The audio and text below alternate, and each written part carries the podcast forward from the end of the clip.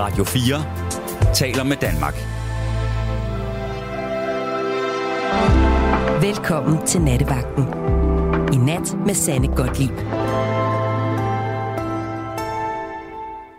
God aften og mange gange velkommen her til Nattevagten.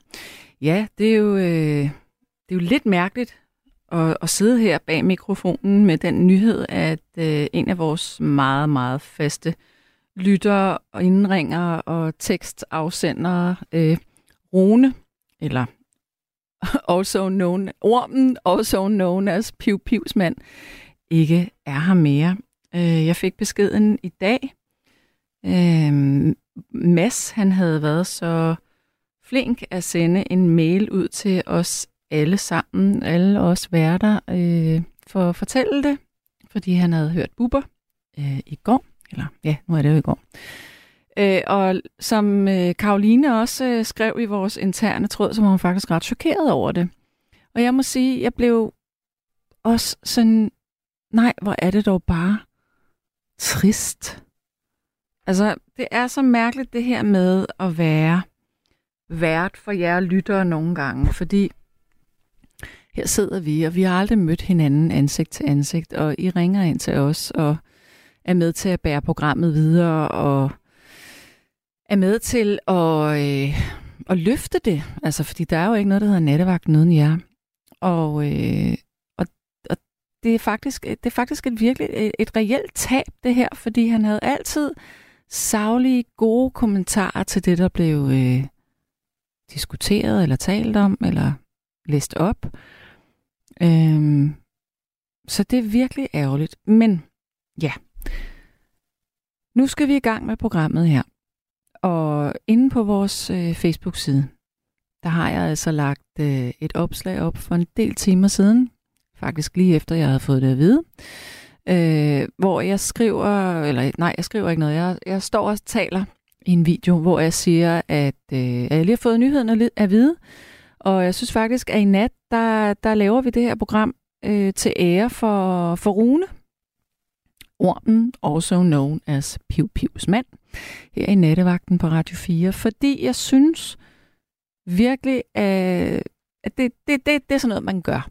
Men det betyder jo ikke, at øh, vi ikke skal tale om andet. Fordi det skal vi selvfølgelig. Men vi, vi dedikerer den her nat til ham og til hans hustru, øh, Julia. Eller Julie, jeg kan ikke lige huske navnet helt præcis. Øh, og nattens emne er, at vi skal mindes dem, der ikke er her mere. Så jeg vil gerne spørge dig, kære lytter, er der en person, som du har kendt, eller på et tidspunkt har kendt, som øh, gjorde et indtryk på dig, som betød noget for dig, og som du husker for nogle helt særlige ting? Og i så fald, hvad er det, du husker vedkommende for? Hvad er det, vi kan give øh, af, af aftryk på andre mennesker? Jeg tænkte faktisk på det her øh, lige før, da jeg kørte herind. Øh, fordi det første stykke, der tog jeg en bil, før jeg tog min cykel. Men da jeg øh, var i bilen der, der passerede jeg en, øh, en meget ung pige med, øh, med meget bare ben og klipklapper på. Og øh, det var sådan et lidt øde sted. Så jeg, øh, jeg kørte bilen ind til siden, og så råbte jeg ud af vinduet, om, om hun skulle med toget ind til byen, eller hvad hun skulle. Og så gik hun hen til min bil, og så siger hun, øh, nej, men hun var faktisk lidt bange. Og så siger jeg, hvorfor er du bange? Jamen, så siger hun, øh, hun var bange for den mand, der gik dernede. Og så kiggede jeg sådan bagud, så kunne jeg så se, der gik en hætteklædt øh, fyr. Så siger jeg, kom ind i bilen, øh, så, så kører vi lige lidt rundt. Fordi jeg var faktisk i rigtig god tid. Og så, øh, så kørte jeg hende så hjem, og det var få minutter fra det sted der, men hun havde ikke tur at gå hjem. Øh, og så, så tænkte jeg bagefter, jamen altså i virkeligheden, så hvad er det, det her liv egentlig handler om? Jamen det handler vel om at sætte et aftryk i andre øh, på en god måde. Og jeg møder aldrig hende her igen. Men jeg ved, at nu har jeg i hvert fald lige gjort en lille ting her. Og jeg sidder ikke og siger det her for at give mig selv en glorie på, men jeg siger det, fordi at, at nogle gange, så tror jeg bare, at vi lever livet fra dag til dag, uden at, at tænke over, hvad er det egentlig, øh, hvad er det egentlig, det her liv, det handler om? Det kan godt være, at vi alle sammen vil øhm, have karriere, eller vi har store drømme, og vi vil rejse, og vi vil møde den store kærlighed. Men når alt kommer til alt, hvad er det, vi bliver husket for? Det er jo det, som vi fik andre til at føle. Og så er det forhåbentlig, at øh, vi kan få andre mennesker til at føle noget godt. Men der er jo selvfølgelig også det, at man ikke altid øh, bliver får et aftryk øh, af mennesker, som har ville det en godt. Men det kan være, at man, øh, man måske glemmer dem lidt mere, end man glemmer dem, som, som gjorde det godt. Eller også er det 50-50. Jeg ved det ikke. Men det er det, vi skal tale om. Så mennesker, som du har kendt, som har gjort et indtryk og sat et aftryk på dig, det, er simpelthen, det er simpelthen minder, vi, øh, vi tager frem her nu med, med folk, der ikke er her. Så hvis du har en person, som du virkelig synes, hende her eller ham her skal vi ære i nat, skal jeg mindes, skal jeg fortælle en anekdote om, øh, noget hyggeligt om, øh, det behøver ikke være hyggeligt, det kan også være noget ikke så rart, men det er en eller anden person, som du ikke vil glemme, som var i dit liv. Så er det altså nu, du har chancen fordi nu starter programmet. Og vores nummer har ind til på telefonen, det er 72 30 44 44, 72 30 44 44. Og der er selvfølgelig øh, allerede øh, en masse, som skriver her øh, og kondolerer. Det er Mark, han siger, kondolerer, piv, piv, kærlighed fra Mark. Og så er der en, der siger, eller Marius han siger, what, Rune?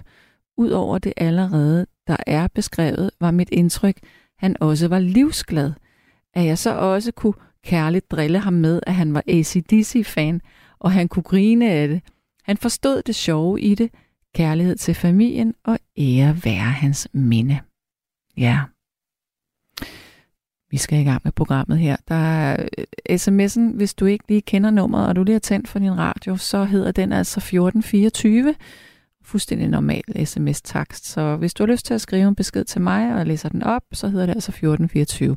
Men hvis du vil ringe ind og komme med en anekdote fra et menneske, du har kendt, så er nummeret altså 72 30 44 44. Jeg er ikke alene i nat. Jeg sidder sammen med Arance, og hun sidder fuldstændig klar til at trykke på knappen, fordi nu skal vi høre dansk musik. Vi skal høre Bon Iver, så værsgo. thank you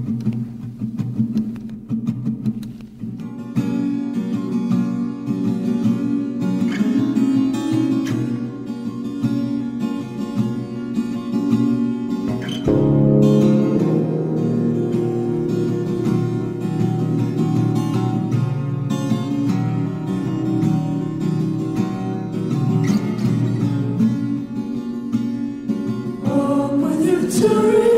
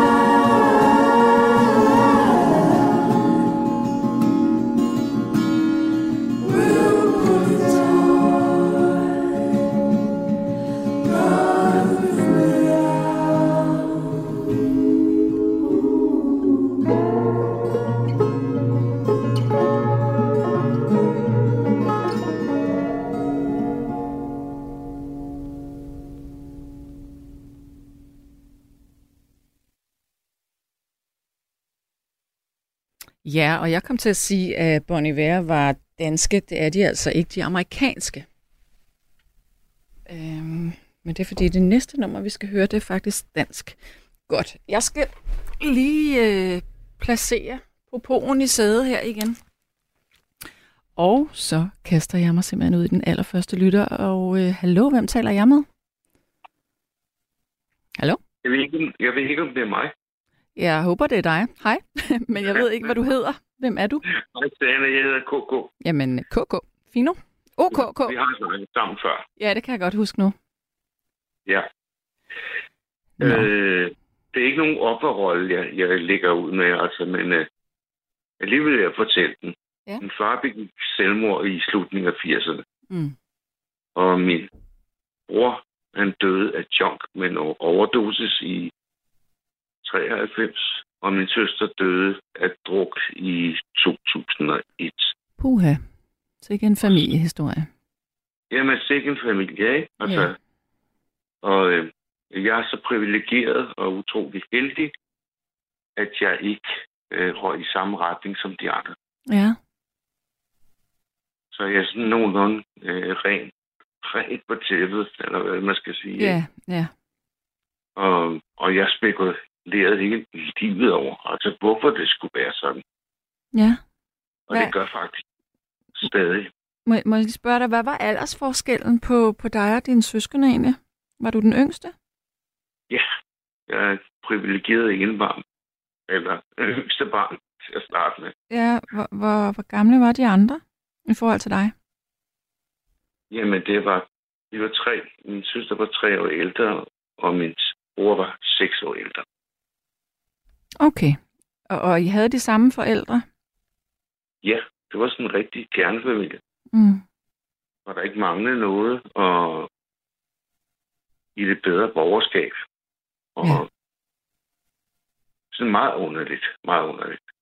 Men altså, det, det jeg synes, der er så... Det, jeg har savnet, altså lige siden, det er altså alle de koder, man har som børn Mm. øh, i en familie. Altså, man, man behøver ikke snakke særlig meget med sin, med sin søster, fordi man, man afkodes lynhurtigt. Det er rigtigt. Man snakker i koder, så stort set, ikke? Jo, man er så indforstået med hinanden. Fuldstændig. Det er godt ord. Indforstået. Ja. Ja. Og det savner jeg virkelig. Altså, den der indforståethed, Mm. den er, den er, den er svær at sluge. Ja. Så nu skal jeg lige øh, huske tilbage. Sagde du, øh, hvornår at, at dine søskende døde? Hvornår var det? Mm, Det, min bror døde i 92. 92. Og min søster i 2001, ikke? Og Ja. min far Ja. i selvmord i, i 88. Men du, du sagde ikke, at der også var en søster? Ja, det var min store søster. Din store Hun søster? tre år ældre. Ja, okay, fint, fint, fint. Godt. Så der er ikke så meget mystik i det. Nej. Nej, Men altså, man, ja, man glemmer nogle gange, hvor vigtigt det er at holde kontakt med sine søstre. mm, Det er simpelthen så vigtigt. ja. Det, det glemmer man. Men hvis vi nu øh, kigger enkeltvis på dem, hvad, hvad, øh, hvad, hvad repræsenterede de hver for sig? Hvad, hvad gav de dig? Hvad er det, du husker mest? Altså, hvad de gav mig. Ja, altså nu siger du det der med, at man har et indforstået sprog, men sådan noget...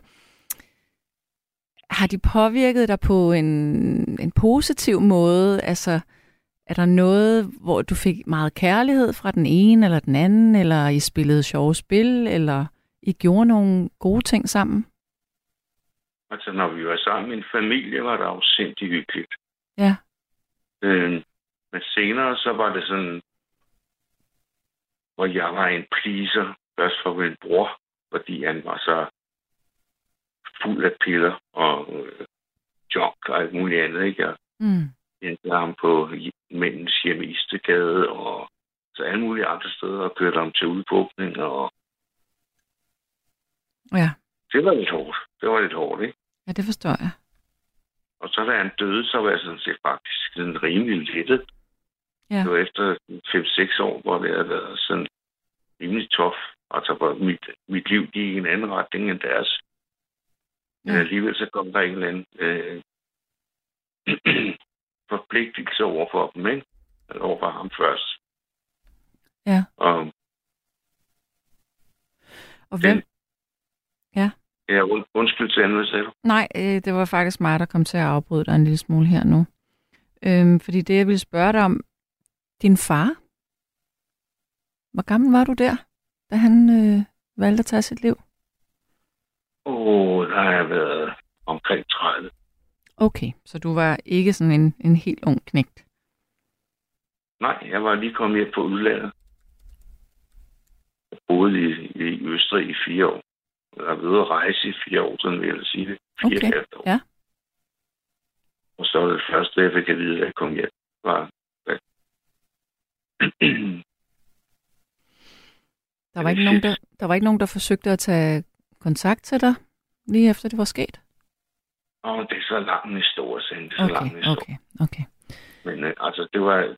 Han var overlæge og kirurg og professor og alt muligt andet. Han rejste altid og skulle holde foredrag og skulle være med i mis og sådan nogle ting. Mm. Han var det stort set alt, men da han kom hjem, så var han enormt kærlig. Og så fik han en blodprop, hvor han blev lam i den ene side, Ja. og kom på et eller andet sådan re-etableringshjem Mm. i Ordrup. Okay. Og øhm, så inviterede han hele familien til Tenerife. Og jeg kunne ikke, min bror kunne heller ikke, så det var min mors søster. Mm. Og så øh, efter de havde været der to dage, så fik de besked på, at han havde taget hans eget liv. Han havde skrevet en masse recept- receptbilleder ud til det. Ja, Og så, og så var han bare væk igen. hold da op. Jamen altså, jeg vil ikke gå i detaljer med alle de der ting. Ikke? Altså, jeg vil hellere se positivt på det. Ja. Men så lad mig- øh, Så lad mig spørge dig, fordi du har jo haft din far i hele dit liv, så hvad har han, hvad har han givet dig? Hvad tager du med derfra? Det er sgu et godt spørgsmål.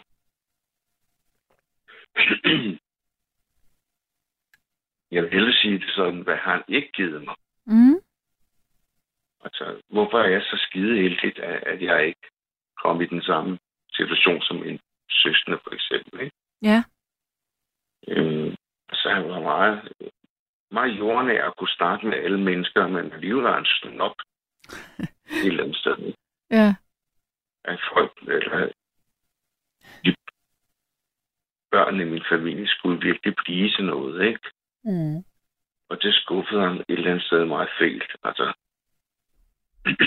min bror blev først ud, uddannet som skolelærer, Ja. og så duede han ikke til det, og så sejlede han verden rundt og blev navigatør. Ja. på et mær- mærkt skib. og så kommer du over på et andet skib i Sydamerika, så man fandt ud af, at de sejlede til København med en masse coke. Og for søren. Der tror jeg, at misbrug startede, ikke? Jo. Sådan. Og ja, så min søster, hun var også underlagt, hun var jordmor. Og Ja. ja, jeg ved ikke, så begyndte hun bare sådan kvalitetstranker af, og jeg og hun ringede en uendeligt, lige meget hvor jeg var, lige meget hvor godt jeg havde det, så fik jeg hende i røret. ikke? Mm. Det er enormt svært at ignorere sådan nogle opkald, ikke? Mm, selvfølgelig. Så øh, mange gange var jeg ude og hente den, hvor hun lå på gulvet, sådan splitter en højen, og mm, vrøvlede, og hvor jeg fik hende indlagt, ikke? Altså det snart ikke om to gange, eller det fem gange, fem, seks gange. Mm. så øh, også da hun døde, der var jeg faktisk også lidt. Det var sådan en meget, meget, meget underlig øh, øh, sorg, kan man sige. Ikke? Jo. Sorgen kom først senere. Ja. Og den, den er der hele tiden. Ja. Og så vil jeg vende tilbage til det første, ikke? Fordi, altså, hvor vigtig familien er, det der med, man skal fandme holde fast i sine søstre. Ja, hvis forholdet er godt, så skal man. Undskyld, hvad? Jeg siger, hvis forholdet er godt, så skal man. Ja, altså man skal være virkelig stedig, eller jeg vil kalde det sådan åndssvag, hvis man ikke kan se noget godt i en søsne. Mm. Godt og ondt. Mm, selvfølgelig. Har du nogle søstre? Ja, det har jeg. Jeg har en øh, lillebror. Øhm, Taler og så har jeg nogle halvsøskende. Om jeg taler med min lillebror? Ja. Ja. Og, det, og jeg kan i hvert fald godt øh, genkende til det her med den fuldstændig indforståethed, der er i kommunikationen. Øhm, vi kan kigge på hinanden, øh, og vi behøver ikke sige noget, og vi ved præcis, hvad det er, og så begynder vi bare at fuldstændig grine. Og øh, vores øh, mor, hun er bare sådan, hvad sker der? Hvad sker der? Men det, Det er så fedt. Det Ja. er så fedt. Altså, fordi det er bare noget, vi har. Altså. Jamen, det er noget, altså, det ligger i navlstrængene, ikke? Jo. Altså, Jo. Man har været så meget igennem, og Mm. Ja. det er jo, det er jo, du er utroligt privilegeret, altså. altså. det er jo virkelig fedt. Mm. Ja, men jeg synes jo også, at når man bliver ældre, så skal man være bevidst om det her med, at, at selvom at man har travlt, og man har hver sit liv, så skal man huske det her med at lige at tjekke ind en gang imellem. Altså med ens øh, Familie. familie og netværk, eller hvad? Ja, både netværk og familie og det hele. Mm, mm. Ja. Det tror du har fuldstændig ret i. Ja. Men jeg Hvad laver, tænker, din- ja, hvad laver din bror? han er filminstruktør. Okay, wow. Fedt. Ja. Øhm, ja, han laver alle mulige ting. Han har lige været instruktør på sygeplejeskolen, tror jeg det hedder. Den, der lige har kørt den der serie. Det må jeg ikke se. Nej. Så har han lavet nogle Antboy-filmene, hedder det sådan nogle ungdomsfilm, og Skammerens datter, og øh, øh, julekalenderen sidste år på TV2 lavede han også. Okay, den har jeg heller ikke set. Men stammerensletter har jeg set. Ja, Men de er flotte. De er virkelig flotte. ja. Hvad laver din halvsøster? Så hvor mange har du af dem? Åh, jamen, øh, ja, hvor mange har jeg? Øhm, jeg tror, jeg har fire, men jeg ser dem ikke. Jeg ser øh, de to af dem, det, det er to øh, piger, kvinder. Øh, Okay. men, det er noget råd, fordi det er sådan noget på min fars side. Og jeg ser jo ikke min far. Så. Okay, den, webserie vil jeg ikke rode i. Nej, det er en vipserede. Det er det jo ofte, når man har taget et, øh, et valg om ikke at se sin familie. Nå, men lad os lige komme tilbage til det her med ære været, eller ære være en eller andens minde. Hvem vil du gerne ære her i nat? Er det, er det et maltræ? det er da helt sikkert. Den vil jeg virkelig ære. Altså, Mm. det er, det er jo mit DNA. Ja. For pokker. Ja. Og altså, jeg har også været gift og blevet skilt nogle gange, og Mm. så der, jeg har fire børn, ikke? Og øh, jeg er utroligt privilegeret, fordi mine to ældste øh, børn er altid sammen med mine to andre børn for det andet ægteskab, ikke? Altså, Det er virkelig heldigt. Jamen, det er så heldigt, ikke? Altså, det er så heldigt. og spiser middag en gang om måneden, ikke? Og alt, udover fødselsdage og Ja. jul og påske og alt det der, ikke? Ja. Det er afsindigt heldigt. Men altså, jeg vil gerne ære. Det er et sjovt ord, ære. Mm. Selvfølgelig vil jeg ære dem, jeg vil, men jeg vil hellere vente den om til jer derude, som har nogle søskende, og så virkelig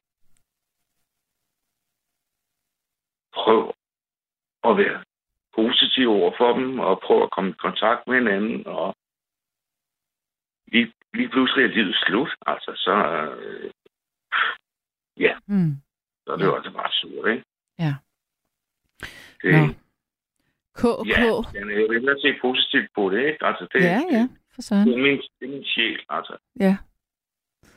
Jeg har tænkt så meget over det i 30 år, 40 år, ikke? Altså, hvorfor det skulle være sådan.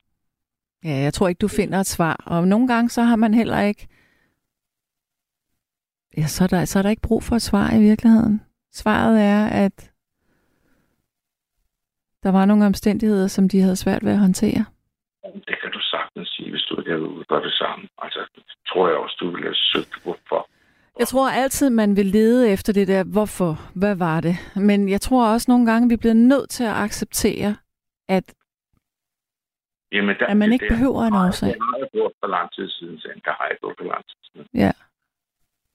Altså, de er ikke døde af kræft. Altså, de er døde af misbrug. Mm, Og det er noget helt andet, ikke? ja, Det er noget helt andet. Altså. Ja.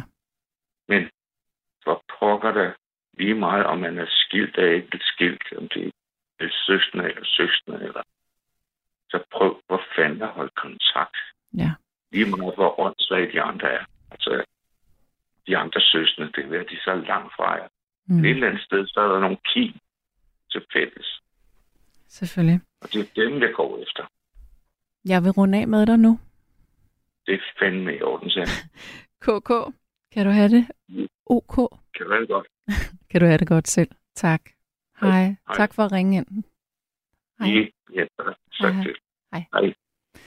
Ja, sms'erne, der er mange af dem. Der er en, der spørger her nu, God aften, Sanne, hvad er nattens tema?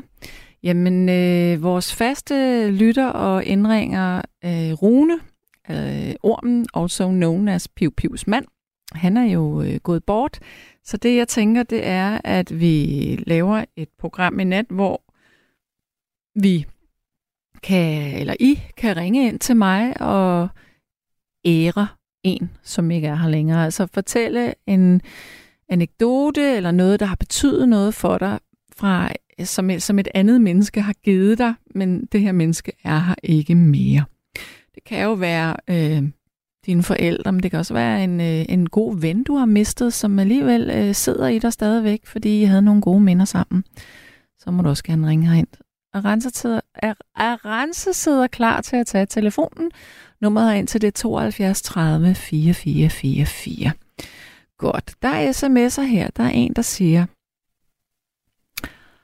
det er ikke til at holde fast i ens familie, hvis det ikke fungerer, som KK siger angående ens søskende. Jeg har på ingen måde fortrudt, at jeg for mange år siden fraskrev mig min lille søster, som har været på stoffer siden hun var 15-16 år, og i dag er hun først i 60'erne. Nej, det har været et helvede i alle årene. Sådanne mennesker er jo ikke til at styre, de forpester ens liv, så det bedste er at lukke sin dør for altid. Kærligheden fast lytter. Uh, det var en meget, meget hård sms, synes jeg. Det skal jeg nok få øh, en eller to op på tasterne, tænker jeg. Så er der en, der siger her, angående at kigge på hinanden og grine og forstå ting og ord, inden andre har opfattet disse, så forstår og griner jeg og min veninde i ord og tanker. Øhm, oh. Vi er to sjæle og en tanke. For øvrigt vil jeg skide mine halvsøskende en lang march. De er onde, og jeg er ligeglad med dem. Det er Ina, der siger det. Ja. Så er der en, der siger, jeg mindes næsten hver dag mine fantastiske og elskelige forældre, der døde for henholdsvis 12 og 22 år siden. De gav mig den bedst tænkelige opvækst, bortset fra én ting. Min far døde for tidligt, han var 66, og min mor døde for sent, hun var 88. Ja. Jeg tænker, vil du hellere have haft de døde på samme tid, eller hvordan? Så er der en, der siger, øhm, Gode Sande, for nogle vagter siden ringede eller skrev du til Pierre, som vi ikke har hørt fra længe. Fik du noget, fra, fik du noget svar fra ham? Tak fra campingheksen, som også sender kærlige tanker til Julia og familien. Nej, men jeg kan se, at beskeden er øh, modtaget, altså den er gået igennem, men den er ikke åbnet, min besked. Og det synes jeg er lidt mærkeligt. Øhm, så er der en, der siger, jeg tænker ofte på alle de mennesker, jeg har kendt, som har begået selvmord, og det er ikke så få. De var mærkeligt nok alle mænd, og mænd i alle aldre. Jeg tror, at vi mænd generelt er mere skrøbelige end kvinder. Vi er absolut ikke det stærke køn, kun fysisk. Det er jo meget interessant, det du siger der, fordi øh, ja, hvis, øh, hvem er det, der klarer sig godt i en skilsmisse? Det er kvinderne.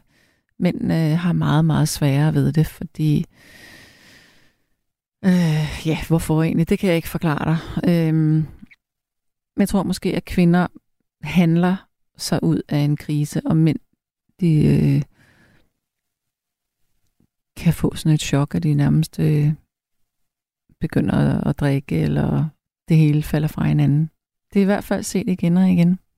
Og så tror jeg måske også det her med, at kvinder er bedre til at tale øh, om deres følelser med deres veninder, eller sådan har det i hvert fald været, uden at jeg skal lave sådan en øh, kategorisering på mænd og kvinder, men vi kvinder, altså bare se, hvordan vi sms'er, vi, øh, det kan jo blive en lang øh, roman, når en kvinde skal skrive en sms, fordi der skal så mange detaljer med, og hvordan hun føler, og hvad hun tænker, og hvad hun har set, og hvad hun har hørt, og hvad hun synes om et eller andet. Øh, hvor mænd måske øh, ikke er så trænet, eller øh, måske ikke den helt unge generation, men lige inden eller før, ikke er så trænet i at, at række ud og sige, hey, jeg har det sgu dårligt, jeg bliver nødt til at tale om det her. Men tænker, det tager jeg stiv om. Og måske det er derfor, at, at, at nogle mænd øhm, går i hundene, tænker jeg. Ja.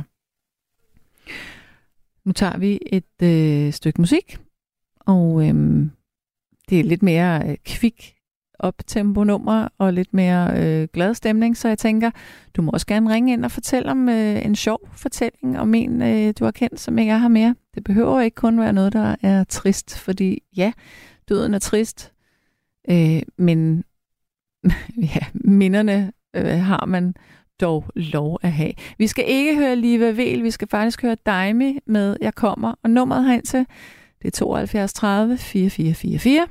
72 30 4444. Værsgod.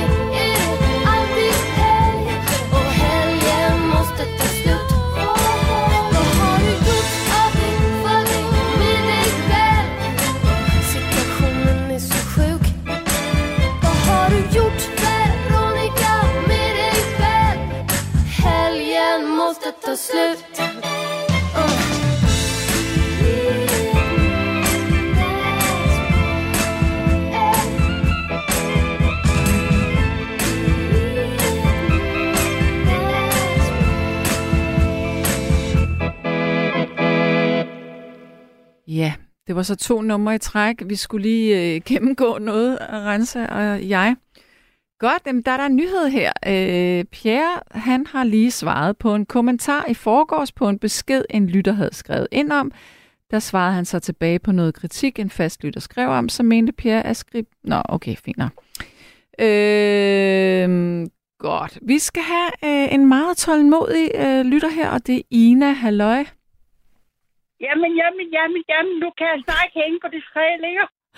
Jamen nu, ja, nu hænger du, du har hængt på ja. den gren så længe, jeg beklager. Grenen, er- grenen, ja, det er en gren, den gren. Den Ja. ja. holder til meget, den gren. Ja. Men øh, jeg, jeg elsker svensk musik, så det gjorde ikke så meget. Nå, det var godt.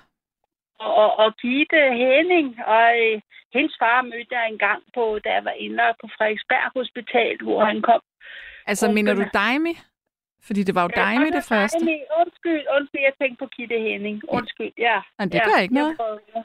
Jo, nå, jeg, jeg har det nogle gange med at blande, blande folk sammen i en pærevinding. Ja, det kan man jo godt.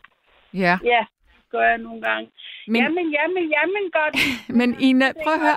Jeg griner Ja. lidt, fordi du skrev jo den der sms med dine veninder, ja, eller din ven, men dine halvsøskerne, de kan bare gå, ja, øh, H til. Ja, de kan bare rende og hoppe og skide i havet. Ja, hvad, hvad man siger? Ja.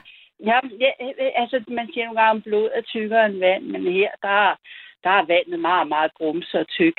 Øhm, øh, jamen, de har aldrig, de, de, de har aldrig været noget for mig, da jeg var barn, så hvorfor skulle jeg være noget for dem, efter jeg er blevet voksen, hvor de heller ikke er noget for mig, hvor jeg er voksen?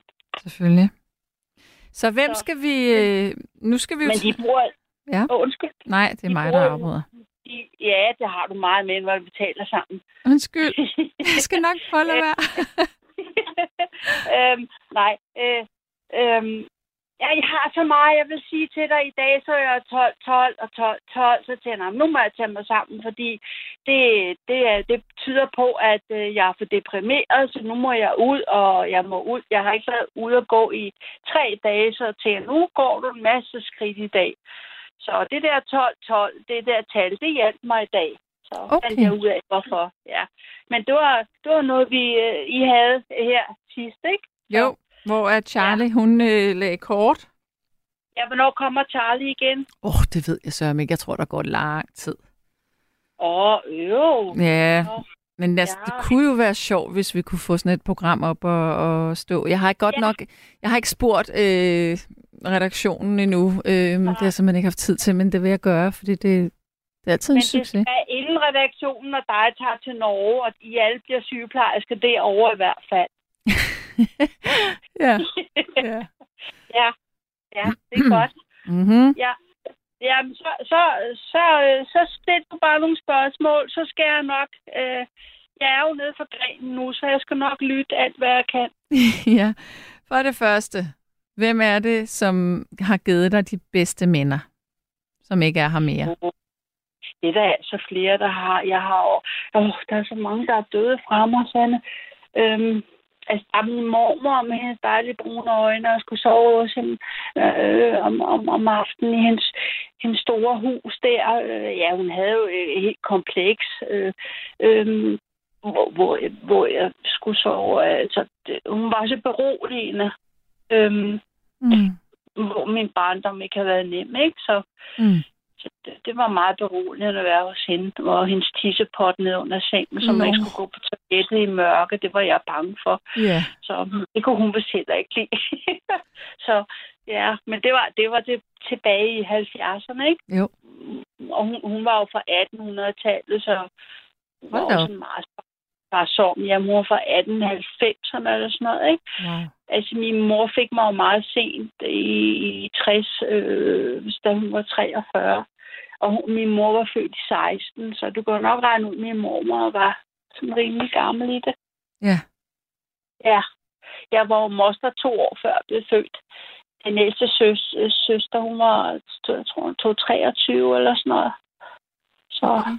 Ja. ja. Men, Jeg, øh, jeg kan godt huske, men øh, er det, det er Oma? Ja, og Oma og Opa, han døde i 44. Det var min rigtige øh, morfar. Og Ved du hvad, jeg skal altså sende et billede til dig. Han er gal med ham og flot fyr. Jeg kan love dig for.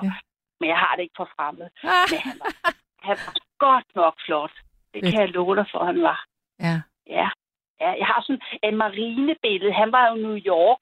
Han uh. skrev jo et kærlighedsbrev på dækket, mens han kiggede på stjernerne. Oh. Så skrev han det, og det har jeg i dag. Det øh, forestiller sådan en vifte, hvor han, øh, øh, øh, og så ser man billeder fra byen New York på den vifte, og, og, og det har jeg i dag, det der, øh, altså den vifte, ikke? Ja. Hvor han skriver, at jeg, jeg sidder på dæk og kigger på stjernerne, og han tænker øh, på Martha, og, og ham det er så smukt skrevet. Hvor er det romantisk. Tænk, det har jeg i dag, og det, det er skrevet i 1914. Ej, hvor er det fint, du har det. ja, men det er jeg meget glad for, at jeg har. Ja. Ja. Men nogle gange så tænker man også, hvem, hvem skal have det efter mig, ikke? Men øh, jeg, har, jeg har fået noget kontakt med en fætter Ja. i, øh, i Slesvig Holsten, Ja. og, og, og ha- hans, hans, hans kone der, ikke?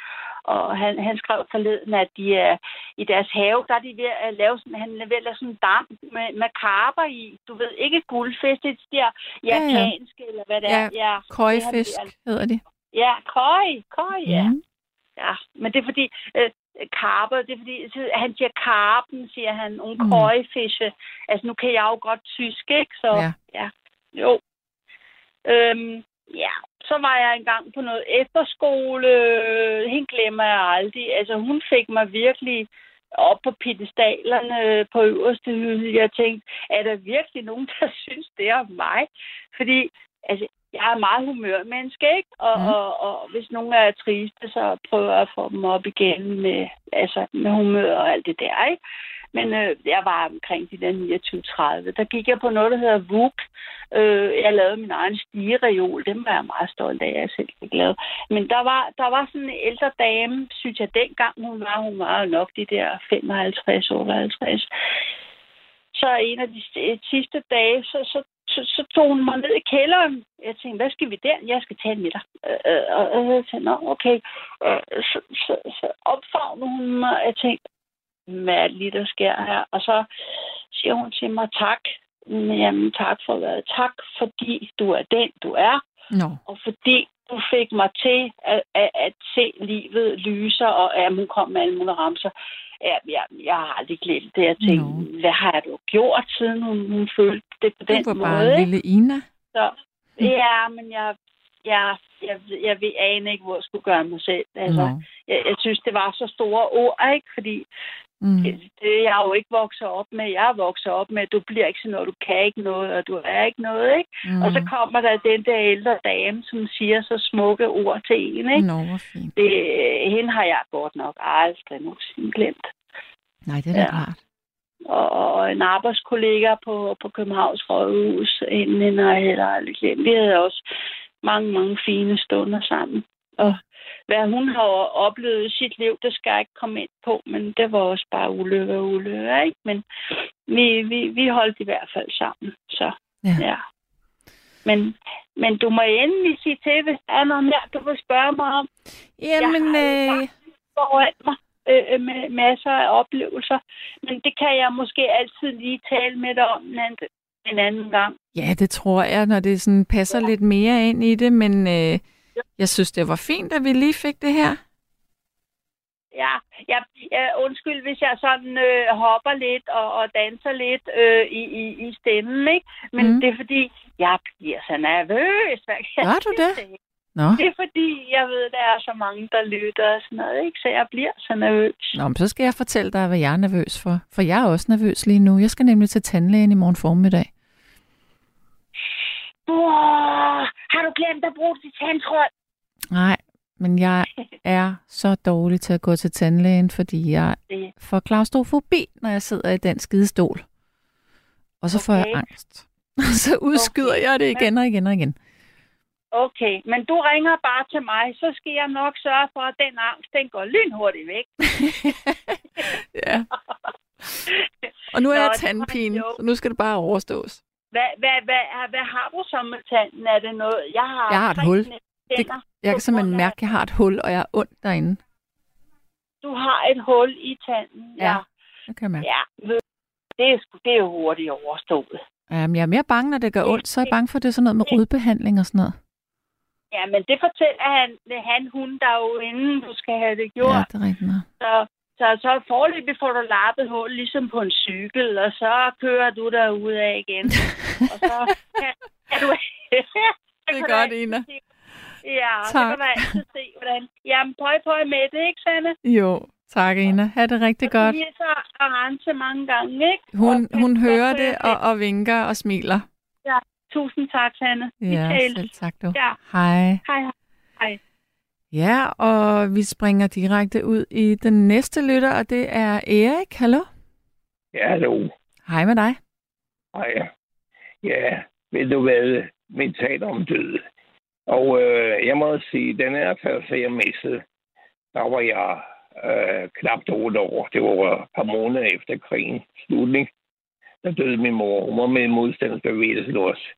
Ja, Og så fremdeles er der nogle andre, der også har været med i det. Ja. Men øh, jeg har som mistet en samlever.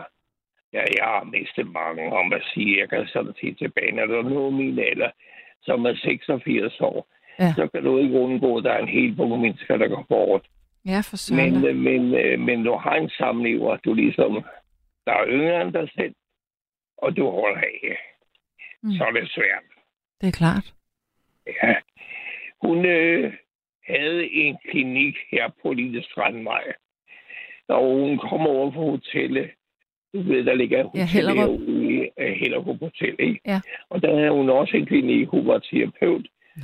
Og øh, var utrolig afholdt Ja, af hende, øh, af hendes øh, kunder. Ja. Ja. Eller hun behandlede. Utrolig afhængig. ja. Og hun fik så en, en, en hjerneblødning. Nå, for søren. Og, øh, øh, og øh, der i 2007, hun havde haft et lille tilfælde før. Øh, og øh, der var jeg selvfølgelig lidt på vagt. Men så en, en aften der, kort før jul i 2007, jeg hørte noget op på gulvet falde om, så tænkte jeg, det var dog mærkeligt på den her tid. Jeg havde så glemt øjnene tidligere, for jeg var kommet hjem ned fra landet ned på London, hvor jeg havde, vi havde et hus, for jeg skulle ligesom sætte i stand. Mm.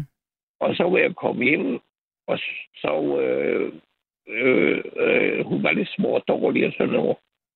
Og så tænkte jeg mig selv, at du må hellere lige gå op og se efter hende. Jeg kunne ikke komme ind, Nej, fordi jeg havde gemt nøglen i døren i en af sidedøren. okay.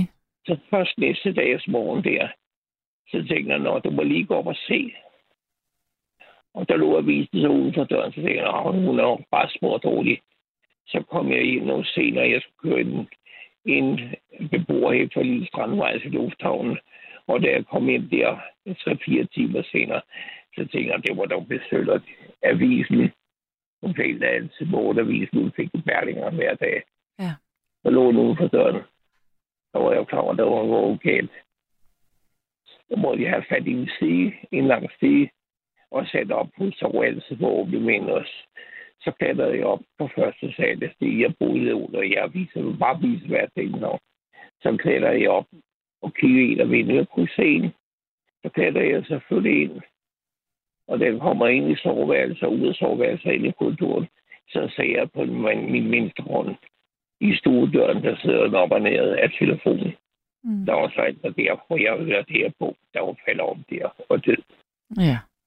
Og øh, ja, det er en kritisk sag. Men øh, Hvad vil du huske hende for?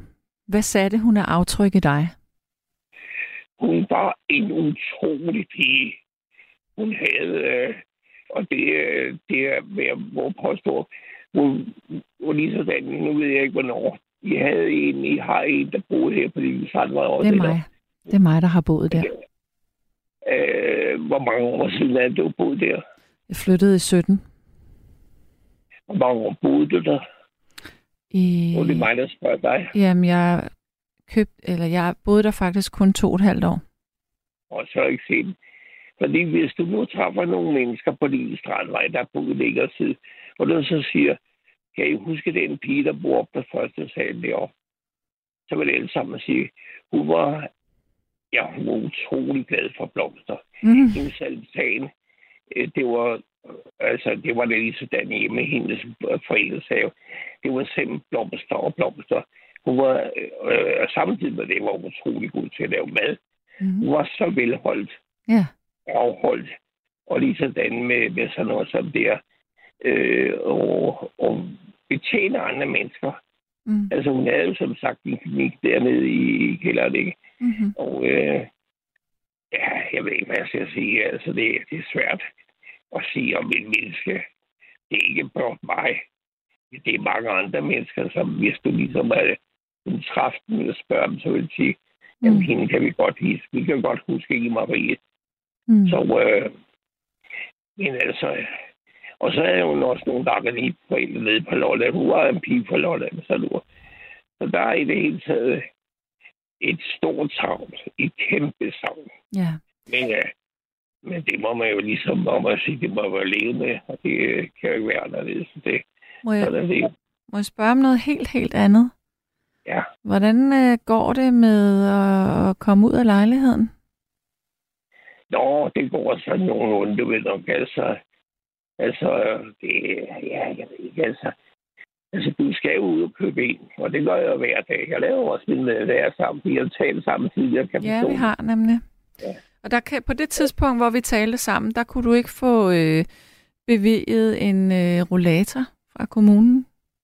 Uh, nej, men og ved du hvad, jeg, jeg vil heller ikke have en, og jeg, jeg klarer mig. Det, det går lidt langsomt, altså jeg vil sige, må sige, de sidste år eller halvanden, Mm. altså før til, der løb jeg sgu næsten, må jeg sige. Men så fik jeg nu, altså med, det var ikke corona, jeg fik en, en influenza. Ja. Og det blev altså, det sendte mig vejen tilbage. Altså, det, øh, pludselig så var det, øh, jeg, ja, så begyndte jeg at skulle gå som en gammel mand. Og det, det var øh, før i tiden, der havde jeg hoppet ud af en af bilen og øh, op og ned ad trapperne. Altså, men det er pludselig sådan, altså det er klart, når du er om min alder, så må jeg være klar over, der Mm. mm. kommer nogle skavanker. Ja. Og det må være, altså, det kan man så ligesom leve med. ja du, Og er, det, og det, du er jo heller ikke lige en, en, en vorhar længere, hvis man må være så fri ej, at sige det, det. det, det, kan det gøre sig svagt altid, når du bliver 86. Mm. Ikke? Så, øh, så må du ligesom indse, øh, det var den korte del af det tilbage. Og jeg er også sådan en til det, så jeg siger, I skal ikke køre mig ind for nogen genoplivning. Nej. Jeg har for lang, lang tid siden testamenteret mig til, øh, jeg er bloddonor, og jeg testamenterede mig til Dansk Røde Kors, Ja. og jeg har forskellige andre ting. Jeg har sådan siger, ikke nogen genoplivning. Jeg har den opfattelse, at faktisk burde vi være fra fødsel til død indskrevet til at give organer. Hvis ikke vil at mærke, at ja. man havde lavet, øh, øh, ikke vil at man, man lavede en lovgivning, der sagde, det kan du godt papir. Altså hvis du i Helt enig. Det er jeg enig i. Ligesom at man automatisk bliver medlem af Folkekirken, så burde man automatisk øh, skulle donere sine organer. 100 procent. Nu er jeg ikke, øh, jeg er ikke troende. Jeg er, øh, altså, som jeg siger, øh, fuldstændig ud af det der. Men, men jeg har det sådan, så jeg siger, hvis du vil have hjælp fra andre mennesker, så synes jeg, det er fantastisk, at vi i Danmark har så få mennesker, der sætter op som donor, er bloddonor, eller at, at donere sit hjerte, eller et lever, eller hvad det kan være. Mm. Det er jo forunderligt, at vi vil gerne repareres. Ja. Ja, det ved du jeg, jeg, forstår ikke, jeg forstår ikke mine medmennesker i Danmark. Altså, jeg, jeg må sige det på det punkt. Vi er sgu så meget forkælet. Fordi vi bliver hjulpet både det ene, og jeg er selv en ældre mand, og jeg må sige, at jeg er selvfølgelig taknemmelig for den hjælp, som der stilles mig til rådighed. Men jeg må også sige, jeg har altid været indstillet på, siden mit 18 år, som jeg sagde før, at være bloddonor og doneret mit læme og mit hjerte. Og de må tage livet vil, og de skal ikke bestille andet end at køre mig fra, hvor jeg bor, og ind på hospitalet. Mm. Så kan de bagefter gøre, hvad de vil ved mig. De kan stille mig op som det, man kalder undervisningsobjekt, Ja. fordi, fordi jeg, er ikke til, jeg er ikke til mere. Jeg er ikke til nogen gange mere, og jeg er ikke mere. Altså, jeg lever det, jeg lever nu. Men ved du hvad, vi skal ikke være det der med at være så bange for døden, for den er ugenkendelig, og den kommer. Det er ikke noget. Altså, selvfølgelig skal man gøre alt muligt, hvad man kan, for at hjælpe de mennesker, og i særlig grad unge mennesker. Mm. Men alt det der med, at man ligesom er bange for døden, jamen den er ugenkendelig. Og ved du hvad, du kan måske få forlænge dit liv med en to-tre måneder, eller fire måneder i nogle tilfælde. Og det er jo også helt i orden, hvis man synes, det er for samfundets tid. Men jeg synes, der er andre mennesker, der virkelig, hvor det kunne være nødvendigt, at stille midlerne til rådighed for at gøre noget for. Og har et længere liv foran sig. Altså, men det er så min holdning. Og det øh, andre har en anden, men jeg synes virkelig, at man bør stille op som organdonor. Og det burde faktisk være, om ikke en lov, der sagde det, så skulle det i hvert fald noget, man som ligesom kunne sige til sig selv. Det må du være så bevidst om, at vil du have hjælp, så må du også stille dig til rådighed for, at du kan hjælpe andre mennesker. Og det synes jeg i høj grad, det kigger med danskerne. Ja. Du må undskylde, jeg, ja, du må undskylde, jeg siger det, men jeg mener, jeg mener det virkelig, for jeg kan se, det for nylig var der en omtale af bloddonorer i ja. radio. Ja. Og ved du hvad, det undrer mig virkelig, at hovedparten af dem, mange af dem, der melder sig, det er kvinder. Det er virkelig kvinder. Ja, og det er dumt, for ved du hvad? Faktisk så er det rigtig sundt for mænd at øh, blive bloddonorer, fordi at øh, I kommer af med det ekstra jern, I har i kroppen. Det kan man nemlig kun komme af med, når man bløder. Og hvis man har for meget jern i kroppen, så det, belaster det hjertet, eller det kan det i hvert fald gøre. Så det kan være, det er Jeg derfor, ved, du lever. Jeg ved, jeg ved, jeg ved du er sygeplejerske, det Snart, eller om et år er jeg. Ja. Ja, jeg mener, du, øh, du er sygeplejerske om et år. Ja. Men, så, ved, det, men, men, men, men det burde være en selvfølge.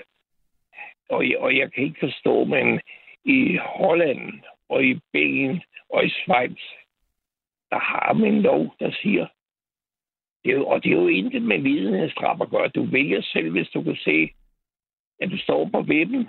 Mm. Ikke?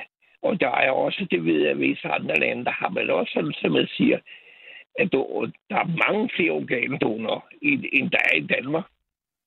Ja. Og, det, ved vi, vi kalder også et land af en humanitær indstilling. Hvor vi henne? Altså, du må undskylde mig. Men vi er et setup, vi er et setup-taget folkefærd, hovedparten. Ja. Og det, og, det, og det, og det siger jeg i radio, når jeg skulle, så skulle stille op på det. Jeg, er ikke, jeg mener det virkelig, fordi at, øh, så hvis ikke du kunne gøre den lille indsats der, og gå ind og lægge dig en halv time, og give en halv liter blod en gang hver halve år, dem, der, kan være, der ligesom kan tåle, så er det egoisme.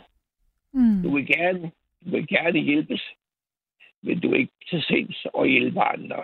Ja. Og det, er der, og det er der virkelig brug for. Der er virkelig brug for, at du stiller dig på til rådighed i så henseende. Men det kan jo ikke noget, jeg siger, det er telefonen. Og det, så lang tid, man ikke har en lovgivning. Jeg ved, der i øjeblikket er en lov til behandling om det der med at, øh, at man som, som organdonor og forskellige andre ting. Altså, der er noget med 50.000 mennesker, der siger, at, at det skulle vedtages, og det mener jeg også, det skal, det skal være. Mm. Øh, det skal være en lov. Og hvis ikke du vil det, jamen så kan du fraskrive det. Det er Ja. min mening. Ja. Men, men altså, det kan jo ikke lyde nogen, jeg har den mening, og ikke lovgivningen, Det, der har. nej, men Og- det, du, du må gerne have din mening. Nu vil jeg runde af med dig. Det er fint, det kan du passe godt på dig selv. I lige måde, du. Vi snakkes Hej ved du. en anden nat. Hej, hej. Ja, ja. Hej. Ja, der er en, der skriver, det burde være en borgerpligt at være bloddonor og måske også organdonor. En borgerpligt. Men øh, skal selvfølgelig, man selvfølgelig skal kunne undgå, ligesom man kan være militærnægter. Og så er der en, der siger, jeg nåede desværre ikke at fortælle om min gode ven på Ærø, som i søndags blev 92 år og var på kinesisk og bagefter på bodega. Han faldt desværre i sin brændert, hvilket ikke er første gang, og nu er han på genoptræning i en uges tid. Vi ringer nu sammen hver dag, da jeg ønsker ham det bedste. Så er der en, der siger her, at ingen i Danmark bliver automatisk medlem af Folkekirken. Du er gal afmarcheret. Øh, man, bliver auto, altså, man bliver automatisk medlem, hvis du bliver døbt. Øh, jeg tror, jeg kom til at sige ved fødslen, men jeg mener med, hvis man, eller når man bliver døbt, så bliver man automatisk medlem. Øh, så er der en, der siger, apropos donation, så skal jeg huske at melde mig som både bloddonor og organdonor. Jeg bliver ved med at glemme det.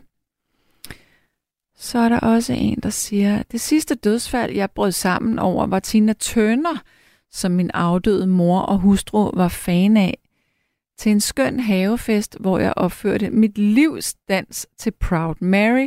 Heldigvis fik jeg en god skulder at læne mig op af. Knus fra Mark. Ja, så tager vi lige en sidste sms, inden vi skal have et stykke musik. Jeg har fem onkler, der er døde af druk, og en søster, der også er død af druk. Min søn, han begik selvmord. Ingen ved hvorfor. Min mand gennem 36 år døde pludselig. Jeg selv har været så meget sygdom igennem. Tre canceroperationer, kemo og strålebehandlinger, men aldrig taget løsningen på det med druk. Det skal ikke bestemme mit liv. Det har jeg set alt for meget dårligt til med venligheden. Molly. Ja.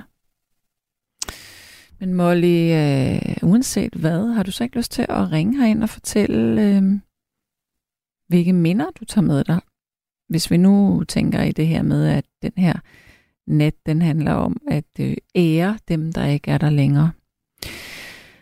Nå, du lytter til Nattevagten på Radio 4. Jeg hedder Sanne Gottlieb, og jeg sidder i studiet sammen med at Rense Malene Lund. Det vil sige, at Rense hun sidder klar til at tage telefonen. Og nummeret herind til, hvis du vil ringe og fortælle en anekdote om en, som du ikke har i dit liv længere, men som har sat et aftryk på dig, eller i dig. Så er nummeret herind til 72 30 44 44, og lytter-sms'en er stadigvæk 1424. Godt, så skal vi have et stykke musik, og vi skal høre øhm, Charles Bradley, og nummeret det hedder Changes. Værsgo. are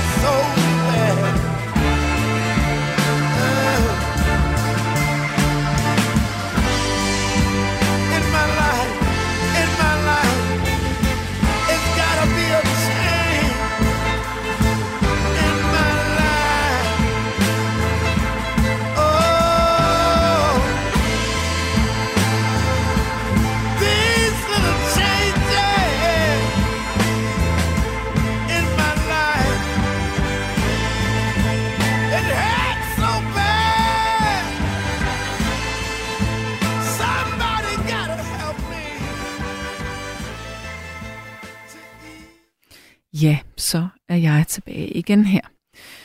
Nu skal vi have en ny lytter, og det er vist Nat Martin, tror jeg. Hallo? Ja, hallo, hallo. Halløj, og velkommen til. Jo, tak. Ja, Øh, lige, lige mens jeg husker det, i forbindelse med den sidste, der var så øh, satte jeg lige og fik et, et spørgsmål Ja. til dig. ja. Øh, I forhold til det der med bloddonor. Jeg er selv bloddonor nemlig. Mm-hmm. Øh, var det det der med det der jern, du talte om. Ja. Øh, nu er de jo begyndt at tappe os på en ny måde jo. Nå, Det de kalder for plasmadonor. ah, ja. Har du forstand på det? Ja, men man skal, for at få plasma, skal man jo stadigvæk tappe blodet, og så skal man filtrere det. Ja, men det er også derfor, så øh, hvad hedder det, mister man så stadigvæk hjernen, når, når det bliver ført, altså blodet bliver ført tilbage i kroppen, ikke også? Øhm, okay, jeg kender ikke det system der, men, men hvor hurtigt bliver blodet f- øh, ført tilbage? Jamen, øh, jeg mener, at hele processen tager 45 minutter eller sådan noget. Ja. I, i gamle dage, tog, tog det jo ikke ret, ret lang tid at blive tappet i forhold til i dag. Altså, så det er kun plasma, du får, fjer- du får taget? Ja, det, det, det er jo i hvert fald meningen med det i hvert fald. Øhm, ja. Men der er også jern i plasma. Okay, Jamen, det var bare... Øh, øh, hvis det var, at jeg gjorde mig selv en bjørnetjeneste et eller andet sted, så, så vil jeg jo hellere bare... Øh, man kan jo stadigvæk vælge at blive tappet på den gammeldags metode jo. Så skal Ja. ja. man bare øh, øh, opsøge de der øh, donorbusser. Og jeg har været vant til at, Altså- at blive øh, tappet på, på, på sygehus jo. Ja, altså, øh, nu sidder jeg og læser her, at øh, når man, øh, altså, når man for eksempel giver blod, hvis nu at, at, jeg skulle hænge blod op til en patient, så øh, vil jeg både kunne give plasma, men jeg vil også kunne give øh, nogle øh, røde øh, blodlegemer, for eksempel, hvis det var det, der skulle til. Altså rigtig blod. Øhm, men jeg kan læse mig til, at når man har filtreret de røde og de hvide blodlemmer fra, så er det i plasmaet, at jern findes og måles fra. Så øh, hvis du siger, at det kun er plasmaet, som de bruger, det, det lyder lidt mærkeligt. Altså, jeg kender slet ikke den der metode der. Men jeg synes, Jamen, det kan være... jeg synes, du skal spørge næste gang, egentlig. Ja. Øh, Men det, det, det, du, du, ja, du har nævnt det en gang tidligere for mm. længe Mhm. siden, men så kom vi væk fra det og glemte det, så glemte jeg, jeg ville have spurgt nemlig. Men øh, du, er den første, jeg har hørt, der har talt om det der med, med, med, med det der jern der nemlig. ja, At, øh, at det er sundt for mænd og, og, og Jamen, med det. men det er fordi- Øh, så, Jamen, det er fordi, at man kan kun komme af med jern, når man bløder. Øh, Det er også derfor, at mænd ikke skal øh, spise vitaminpiller med jern i. ja, det er der s- det er sikkert de, langt de fleste vitaminpiller, eller ikke? Hvad siger du? Jeg siger, det er der jo sandsynligvis i langt de fleste vitaminpiller. Ja. Ja, ja, men man kan købe nogen uden. Men jeg kan fortælle dig nogle tal her, at øh, hvis at man... Øh, at, at dødeligheden kan blive reduceret med 18,6 procent, øh, når man vælger at give blod. Det er altså ret højt. Men, men det er ikke kun på grund af hjernen, vel? Altså, øh, Altså, det, det vil jeg næsten tro, faktisk. Men jeg, jeg, vil, jeg kan ikke svare dig 100 procent. bare fordi den, den, den, den, den historie, jeg har hørt omkring øh, øh, sundhed omkring bloddonor, det er, at, at øh, det, var, det var godt for blodomløbet. Øh, øh, Eller min mindsker risikoen for blodpropper. Mm. Og det er også mange år siden, jeg. Ja. Øhm, nu sidder jeg her og læser om det der plasma der. Nu kan jeg godt se, hvordan man gør det. Øhm. Uha. Jeg tror, at øh, bum, bum, bum, det meste plasma anvendt.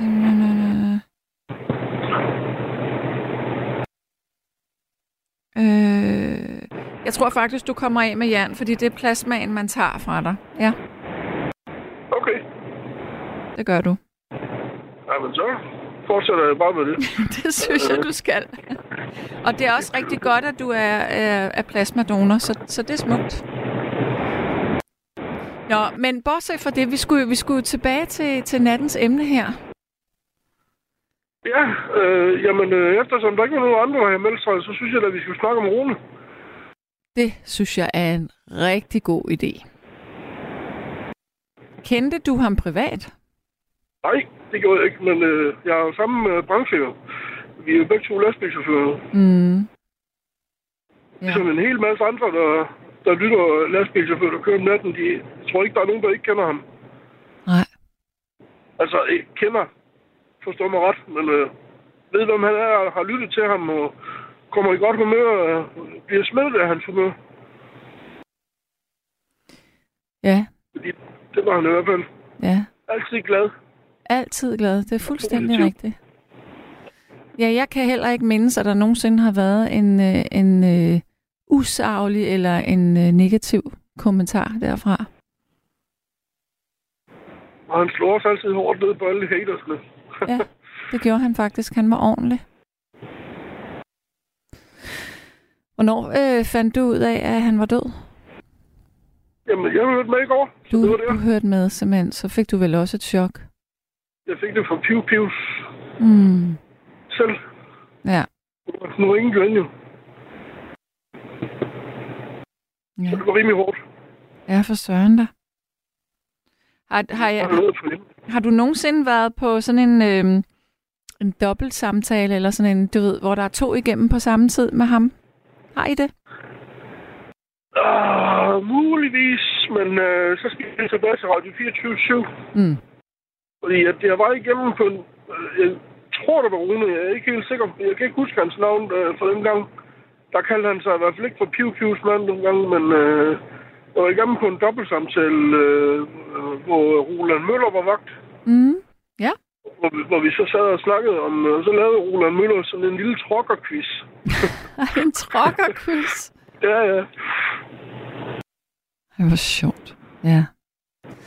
Men altså, jeg synes jo altid, det er så underligt, når nogen, man har talt med, eller ligesom fået et indblik i, hvad de sådan mente, at de så ikke er her. Jeg synes, det er rigtig trist.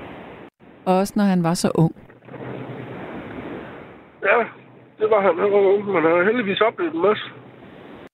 Det må man sige. som, som jeg har forstået. I hvert fald alle de ting, han har fortalt, at han er ude at fejle, og så Mm. også selv haft en båd, som han har brugt i sin øh, fritid, og de har haft øh, to øh, rottweiler, som de har været glade for begge to. Mm. Ja. Han har også fået sig en datter, så han har vel lånt lidt, Ja. trods alt. Ja. Jeg skal lige huske at spørge, øh, om I har øh, lagt en hylde til ham i playlisten. Nej, og ved du ellers så hvad? synes jeg da, at øh, vi skal gøre det med, enten med CDC, eller, Du har eller så vil fuldstændig jeg ret. tillade mig at, at tale på, på chaufførernes vegne nat, og så øh, jeg er ret sikker på, at jeg ikke er den eneste chauffør, som der, der, der hylder dem. Ved du hvad, du har fuldstændig ret. Eller ret, vi skal da høre ACDC. Hallo?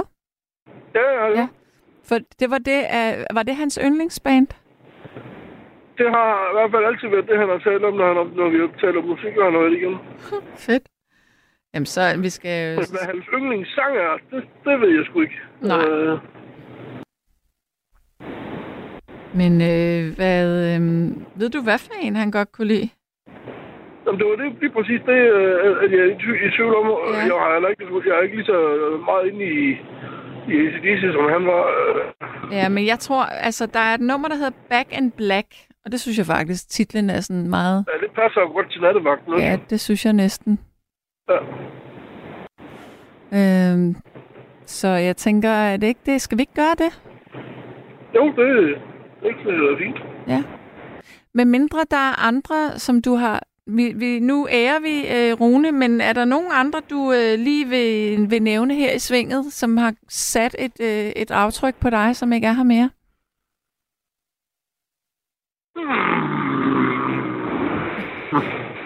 Min farfar måske. Ja? Ja. Hvad var der med ham? Han, øh, han døde, da han var 70, fordi øh, han havde problemer med sin ene nyre. Nå for søren. Og så tog de den forkerte nyre, da han skulle opereres. Nej. Hvor blev han opereret henne? Hvorfor? Svendborg. Svendborg? Ja. Ja, okay. Det, det- var tilbage i 1990. Men stadigvæk. Det var da skrækkeligt. Og det vil sige, at man var også nødt til at fjerne den syge nyre, så havde han ingen nyre, eller hvad? Jamen altså, de, de tog den raske, Ja. og så øh, ved jeg så ikke, hvad der skete. Om, men øh, det er i hvert fald øh, endte de øh, ret hurtigt i respirator, og så Ja. gik det ikke lang tid, før det var slut. Ja. Men hvad, hvad, hvad gav han dig med? Det var mest ja, altså det giver os også, og så eftersom det er helt tilbage i 90, så det var mest i min barndom, han gav mig en masse, øh, jeg elsker at gå på tur på stranden med ham, han havde en, også en, en golden retriever, som der var meget lydig, som altid kom, når, når han flottede på den, og Ja.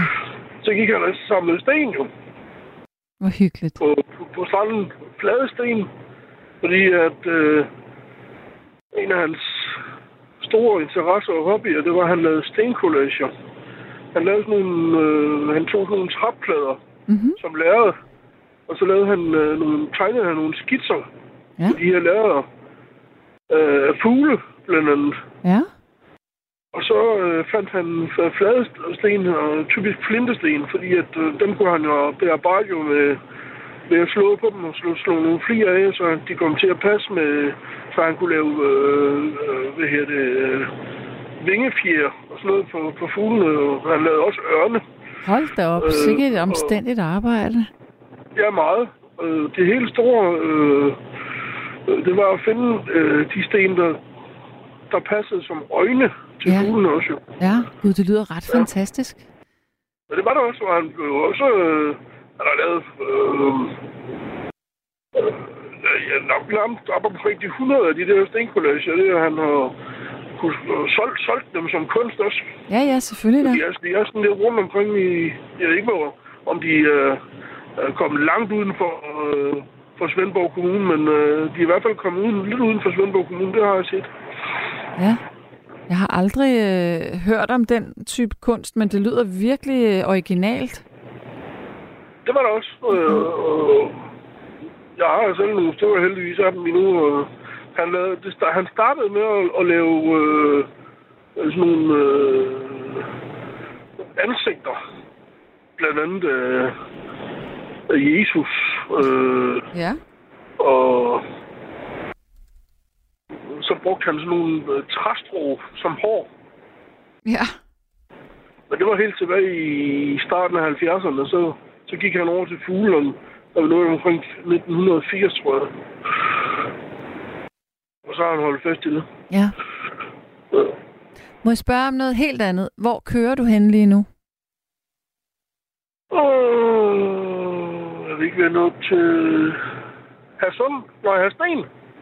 Okay. Hadsund. Og, og hvor skal du hen? Jeg skal til Odense. Til Odense. Ja. Og hvad så derfra? Så skal jeg bare fri. Okay. Bor du i Odense? Nej, jeg bor øh, i Kværndrup, hvis du ved, hvor det ligger. Nej. En lille, lille by øh, øh, mellem Odense og Svendborg. Ja, okay. Ja, jeg var faktisk i Svendborg i forgårs. Svendborg er en dejlig by. Jeg har boet øh, i Svendborg hele mit liv frem til 2008. Mm. Og det har jeg virkelig været lykkelig for. Ja. Eller det vil sige, jeg kørte bare igennem. Jeg var der ikke. Det var, der, det var i søndags, du ved, det regnede, det regnede, det regnede søndags. Ja. Det var godt nok ikke særlig sjovt. Nå, men altså, skulle vi ikke bare øh, kaste os ud i at hylde ormen med noget ACDC? Jo, det synes jeg, han har fortjent. Ja. Ved du hvad, jeg er rigtig glad for, at du øh, kom på den idé, så tak for det. En eller anden skulle da gøre det, synes jeg. Ja, for søren da. Kan du have det rigtig godt? Er tak lige måde. Hej. Hej. Ja, jeg synes da bare, at vi kaster os ud i at hylde Rune, altså ormen, also known as Piv Pivs mand, med ACDC. Værsgo.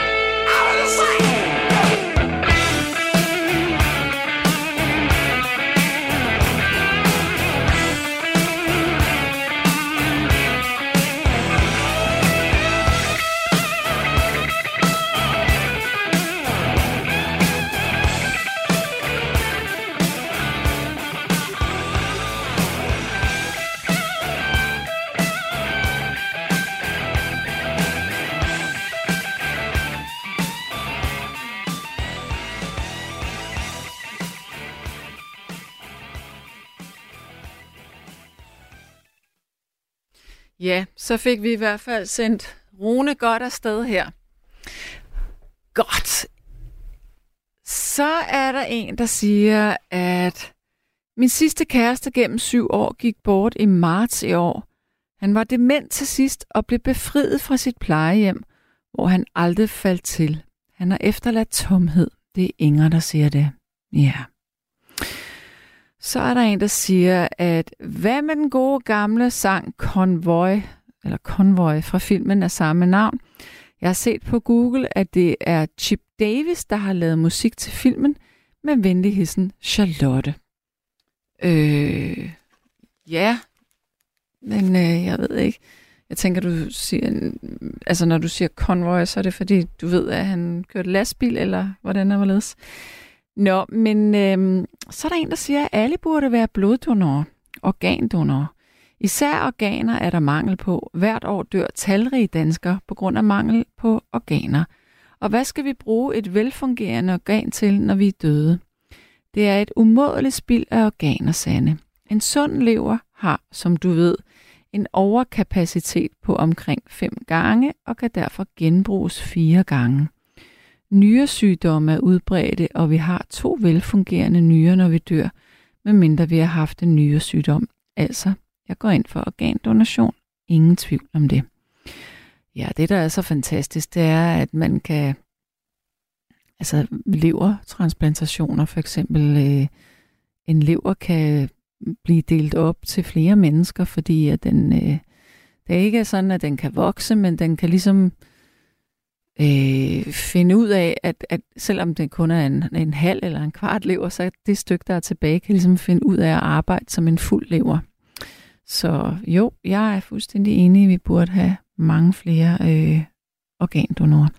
Godt, men vi skal tilbage på øh, sporet, og nu har jeg øh, Thomas med her. Hallo? Hej, det er mig. Hej Thomas. Hej. Ja, det er sjovt, at jeg altid rammer ind i dig. Men du, du, du, du er tit på, når jeg ringer ind. Ja, Men uh, det er hyggeligt. det er godt. Ja, men hvad hedder det? Um, det er min kammerat, som... Ja, dengang jeg flyttede fra Aarhus til Sjælland, han øh, var sådan den første, jeg faktisk fik et venskab med herovre på Sjælland. Mm. Øh, Han boede inde i, midt i København, øh, nede på Vesterbro. Ja. Og øh, ham havde jeg et, et fantastisk venskab med i mange år. Øh, han han øh, var kok. Øh, ja, forskellige steder øh, rundt i København. Så han, han var i nogle kantiner og sådan noget forskelligt. Øh, men vi har altid haft et rigtig godt venskab, og han interesserede mig også for en masse venner og sådan nogle ting, som jeg fik, som jeg også stadig er venner med i dag. Mm. Så er det så en kort periode, desværre, hvor vi ikke snakker sammen. Så mødtes vi faktisk en sommer fra, det er nok 6-7 år siden. Øh, og vi har haft ikke, øh, vi har været lidt uvenner over noget, men der fik vi så øh, helt på hinanden, og så han var rigtig glad, og jeg gav mig en stor krammer og sådan noget. Øh, det blev jeg selvfølgelig glad for. Og så siger han til mig, jeg troede egentlig, at, øh, at jeg var død, siger han så. Ej, siger jeg så, det er jeg nu ikke stadigvæk der. Og det er så tragisk i det, han dør som vinteren selv. Nej, Han er kun øh, 38 år. det var da skrækkeligt. Ja, det var trist. De finder så ud, at det var... Øhm, altså, han havde købt noget... Øh, han, han tog lidt kokain en gang, men Nå, for så. havde så købt noget nede i Istegade. Og så... Øhm, ja, så er det altså slukket. Han havde hans bror... De fandt ham desværre først en måned efter, fordi han ikke... Hans mor og far, hans, hans mor, øh, eller hans mor var sådan en posedame, så han havde boet på hjem, men Øh, så han havde ikke noget familie sådan rigtigt, men det var mest hans venner, der var familie. Så hans halvbror, han fandt ham en måned efter, han var død, Uh. så det var lidt trist. Uh, Han var død lige op mod, øhm, mod øh, juleaften, øh, tæt på, eller nogle dage før, ikke? og de finder ham først i januar. Ikke? Fordi det var ikke så unormalt, at han ligesom ikke svarede. Altså, han, han, han var jo sådan forskellig til forskellige ting, så det var ikke sådan noget, der blev reageret på på den måde. Men han sagde, at han lå lige så fint deroppe i hans seng, og så havde han stillet skoene. Øh, ligesom ved siden af hans seng, og så lå han med alt tøj på, ligesom op ad en pool. Så var han bare sovet ind. ja, Så, trist. så det var, det var meget trist. Og så Mm. var jeg selvfølgelig med til hans begravelse og det der. Men det har det, det har, det har i hvert fald taget hårdt på mig. Hvad tog... Og Hvad, hvad, også... Ja. Hvad siger du? nej, undskyld. Jeg var også faktisk øh, hende jeres radio været på et tidspunkt, det kan jeg huske, to år på hende, Louise Hart. Ja. Fordi jeg mødte hende faktisk øh, nogle gange ved en tilfældighed. Mm. Og så lige pludselig var hun væk. Jeg lige der hende at kende. Altså, jeg kendte hende jo fra radioen, men jeg mødte hende med en tilfældighed, fordi der hvor jeg arbejder, der havde hun en sommerhus. Og Ja. Så hun kom i det supermarked. Nå. Så Ja. begyndte jeg at snakke med hende. Jeg var lige blevet venner med hende på Facebook. Men så døde hun. Det kan jeg huske, det to års hårdt for. Det er så mærkeligt. Selvom man måske ikke kender personen 100 procent. Men så, øh, ligesom du sagde før, ikke? Så, så, så er det jo sådan, at lige pludselig sender på den måde. Ja. Ja, det var Så. godt nok også øh, voldsomt, da hun døde. Ja, må man sige. Puha, vi havde jo alle sammen lige været samlet to dage inden. Altså, det var så underligt. Altså, alle os værter. Jeg kan huske, jeg havde sådan et billede af sådan en julefrokost og sådan noget. Ja, ja. Og Hun var enormt glad, så det var sådan helt, helt surrealistisk. Det er det. Ja. Men hun var i hvert fald meget flink. Og også åben, man mødte. Mm, helt klart. Så, det. Ja. så det var også... Det tog også sådan lidt. Men altså, det, i hvert fald med ham, Simon, ham tænker jeg meget på. Ikke? Ja. Men hvad var det Men, øh, ligesom, der gjorde, at han... Øh, at det, er det omstændighederne, eller var det hans person, der gjorde, at øh, det er ham, du tænker på? Mm, fordi at, at jeg tog fra Aarhus og herover uden at, at have nogen, og så var han jo sådan en slags sådan familieagtig. Ja. Så det Vi er, var sammen konstant jo. så det er også noget med en periode af dit liv, Ja, Ja. det er det. hvor det var noget vigtigt, der skete. Ja, Mm. det er det. Vi var sammen i mange år og lavede mange ting sammen. Ikke? Ja. Så det er sådan, men der er mange af, af dem, som jeg har gået med, som de faldt fra. Ikke? Ja. Så, øhm, og han, er, han var altid meget efter øh, en, der hedder Rasmus. Han døde så endnu tidligere. Øh, og så dør han selv også meget tidligt. Ikke? Mm. Det var en, han døde faktisk på rådhuspladsen. Han faldt ned i skakten Nej. i en brændert. Han sad op på gelænderet, og så falder han ned Åh, oh, Gud. og slår hovedet. Han var så endnu yngre. Han var, var 24 på det tidspunkt. Ja. Men det var også en for det, hvor jeg også ligesom kendte ham, ikke? Og sådan noget. Det var også tragisk, må man sige. Ja, for søren da. Så de to, men altså nu er han jo kommet op til ham, det var hans bedste ven. Så, Mm. så sådan er det. Men altså, jeg var meget ked af, at vi var... Jeg var virkelig glad for, at jeg mødte ham den sommer, fordi vi var ikke så gode venner der på et tidspunkt. Hvor vi ikke havde været det en to-tre år, ikke? Mm. Øh, og så jeg møder ham der, og vi ligesom... At det sådan, sådan noget så sker, at hvis jeg er god ven. Ikke? Det var lidt trist, hvis jeg ikke havde fået god ven med ham igen. Ja. Det var noget, han blev sur over på et tidspunkt. hvor Jeg, Men det var- ham op. Men jamen, jeg siger bare, at det var jo rigtig godt, at I øh, nåede at tale sammen. Det er det. Ja. Det er også det, jeg er glad for. ja, det forstår jeg virkelig godt. At, og, og at vi ligesom blev... At han ikke var stadigvæk sur over det der, som jeg synes, jeg synes, han burde mm. være sur over. Men, men det var fordi, han sådan... Han var egentlig rigtig god til at, at date, men han drømte altid om det der familieliv. Men han var ikke så god til at, til at have kvinder boende, som, som jeg ved ikke, han, han var far egen. Ja. Øh, og så har han så fundet hende på nettet, og han tog så med op til mig, og det, det var hans første date eller anden date, og hun bliver så glad for mig, at jeg holder sådan en afstand. Så bliver han meget sur og går op fra mit hus. Pakker alle hans ting, og så han lige pludselig væk, så står jeg øh, med hende der. Øh, og så, ja, så, sådan, så, så, så har jeg ikke set ham siden jo. Nej. Men øh, så mødte jeg ham så heldigvis den sommer, og der var så, så ikke noget. Mm. Så det var, det var godt nok. Ved du hvad, jeg vil sige øh, tusind tak. Det var fedt. Kan du have det godt? I lige måde. Hej. Tak. Hej. Ja, der er en masse sms'er her. Lad mig prøve at se. Så er der en, der siger, Jep, jeg tror alle truckere kender den film. Filmen er faktisk lavet ud fra sangen.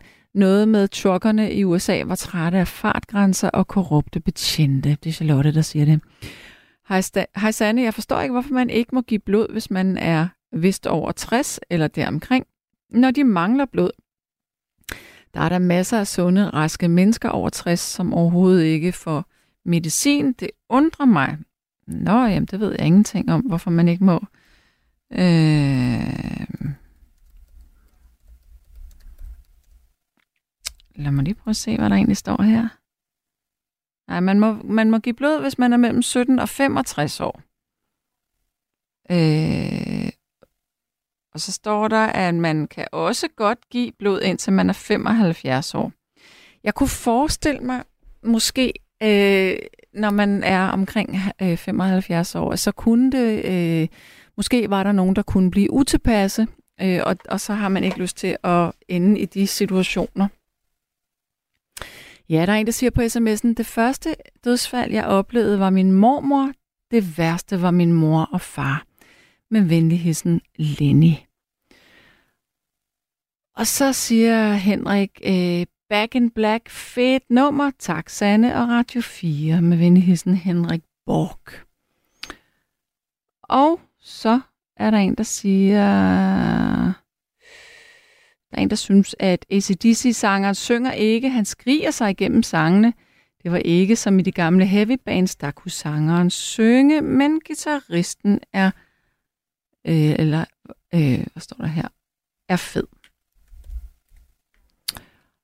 Og så er der en, der siger, at mit allerbedste firebe, eller min allerbedste firbenede ven i dette liv reddede mit liv ved at gøre mig opmærksom på min livstruende kraft.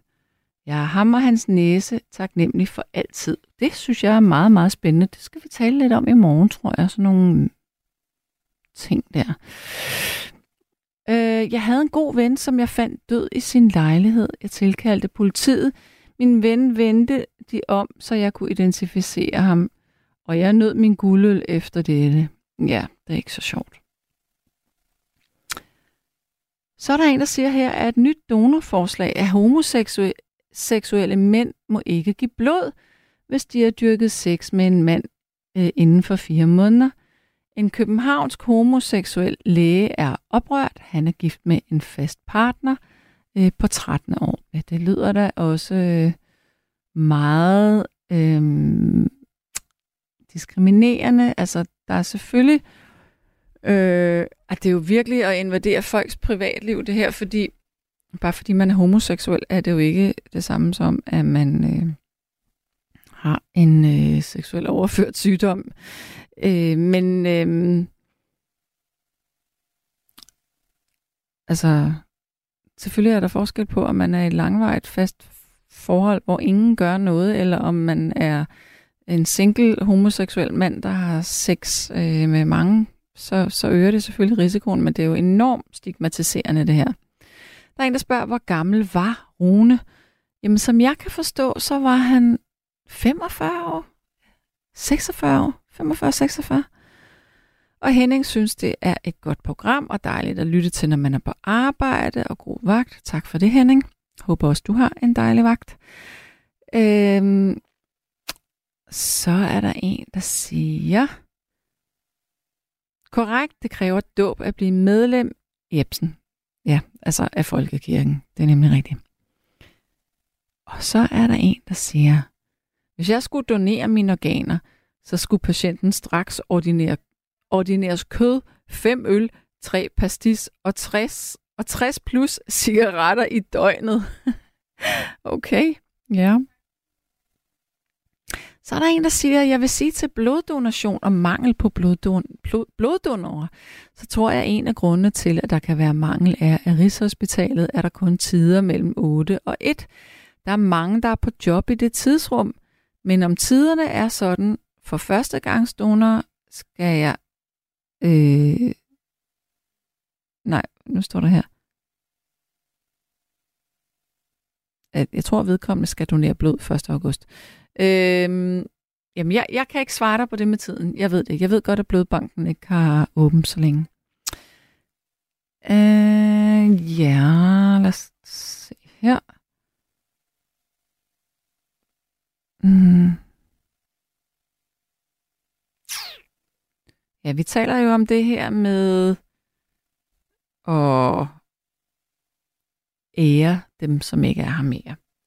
To sekunder. Jeg skal lige skifte øh, profil her på min Facebook, fordi at jeg vil gerne lige læse de kommentarer op på, øh, på, det for, på det opslag, som jeg lavede tidligere i dag. Så hæng lige på her. Det tager lige lidt tid, fordi nettet er lidt langsomt derinde. Øjeblik. Øh, der bliver sagt... Ja, der bliver sagt, at... Øjeblik.